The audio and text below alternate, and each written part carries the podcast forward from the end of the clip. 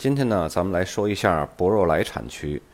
博若莱红葡萄酒的风格啊是比较多样的，既有酒体轻盈、果味浓郁，最适合在年轻阶段时候饮用的葡萄酒，也有可以随着瓶内陈年以增加复杂性的葡萄酒。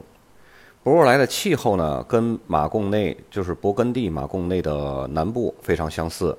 非常适合早发芽而且成熟也早的佳美葡萄。如果佳美的产量过高，就会降低了葡萄酒的品质。所以，最好的葡萄酒呢，就是用种植在养分含量极低的花岗岩土壤中的葡萄来酿造的。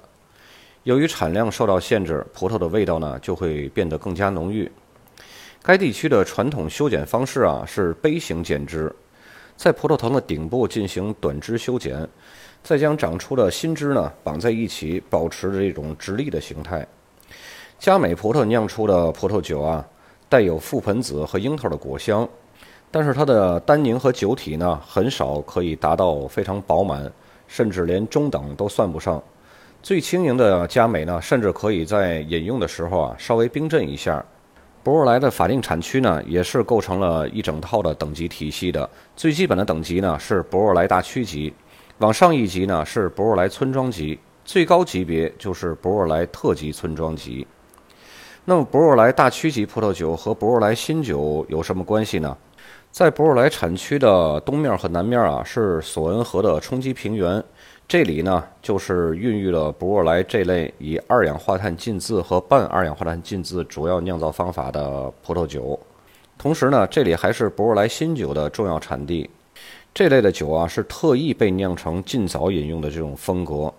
博若莱新酒有个规定，它是。新酒必须在每年的十一月的第三个星期四才能向消费者发售，而且在转年的八月三十一号之后呢，酒商就不能再销售这个新酒了。标注为博若莱新酒的酒款啊，等级只能是博若莱大区级或者是博若莱村庄级。另外，最高等级的十个博若莱特级村庄级的葡萄酒，则不能以博若莱新酒的方式来销售。博若莱葡萄酒和博若莱新酒都是那种酒体比较轻盈，而且单宁含量很低的那种葡萄酒，带有红色的浆果香啊，往往还会有来自这个二氧化碳浸渍法所产生的樱桃酒、香蕉和肉桂的这种香料气息。二氧化碳浸渍法，咱们在前面那个红葡萄酒的酿造，其中提到的二氧化碳浸渍法酿造的葡萄酒特有的香气和特质。它的典型的代表的酒款呢，就是博若莱新酒，然后呢，就是博若莱的村庄级和博若莱特级村庄级。在产区的北面和西面啊，葡萄园种植于在这个延绵起伏的山丘上，花岗岩土壤呢是最为常见的。共有三十九个村庄，可以将其酿造的葡萄酒称为博若莱村庄级的葡萄酒。单独的村庄名几乎不会出现在酒标上。博若莱村庄级的葡萄酒啊，通常是用不同村子酿造的葡萄酒混合而成的。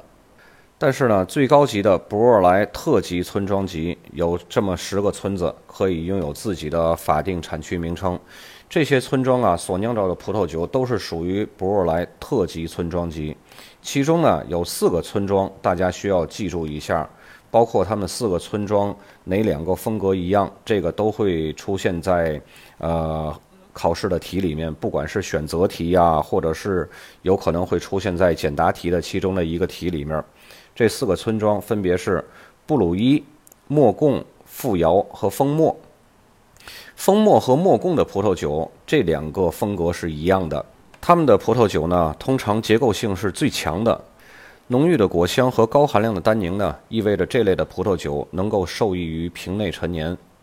然后布鲁伊和富瑶村的这两个酒呢，这两个村庄的酒呢，它的风格是非常相似的。它们的酒体呢，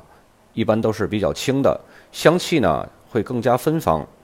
有的葡萄酒呢，经过橡木桶陈年，而且往往呢是使用那种大桶而不是小桶。这类葡萄酒啊，几乎没有那种浓郁的香气或新橡木桶的气息。有些个生产者呢，则会使用这种二氧化碳浸渍法，在那个发酵的时候加入一小部分整串的葡萄，获得这种更明朗的这种果香味儿。博若莱这个产区呢，是一个小考点儿，大家只需要记住它这儿主要出产的是佳美葡萄酒，然后博若莱新酒是怎么回事儿？然后再有四个最出名的特级村庄级的葡萄酒，哪两个特级村庄级的风格是一样的？它分别都是什么样的风格？记住了这些，不若来这一篇就可以了。这次就到这里，咱们下次再见。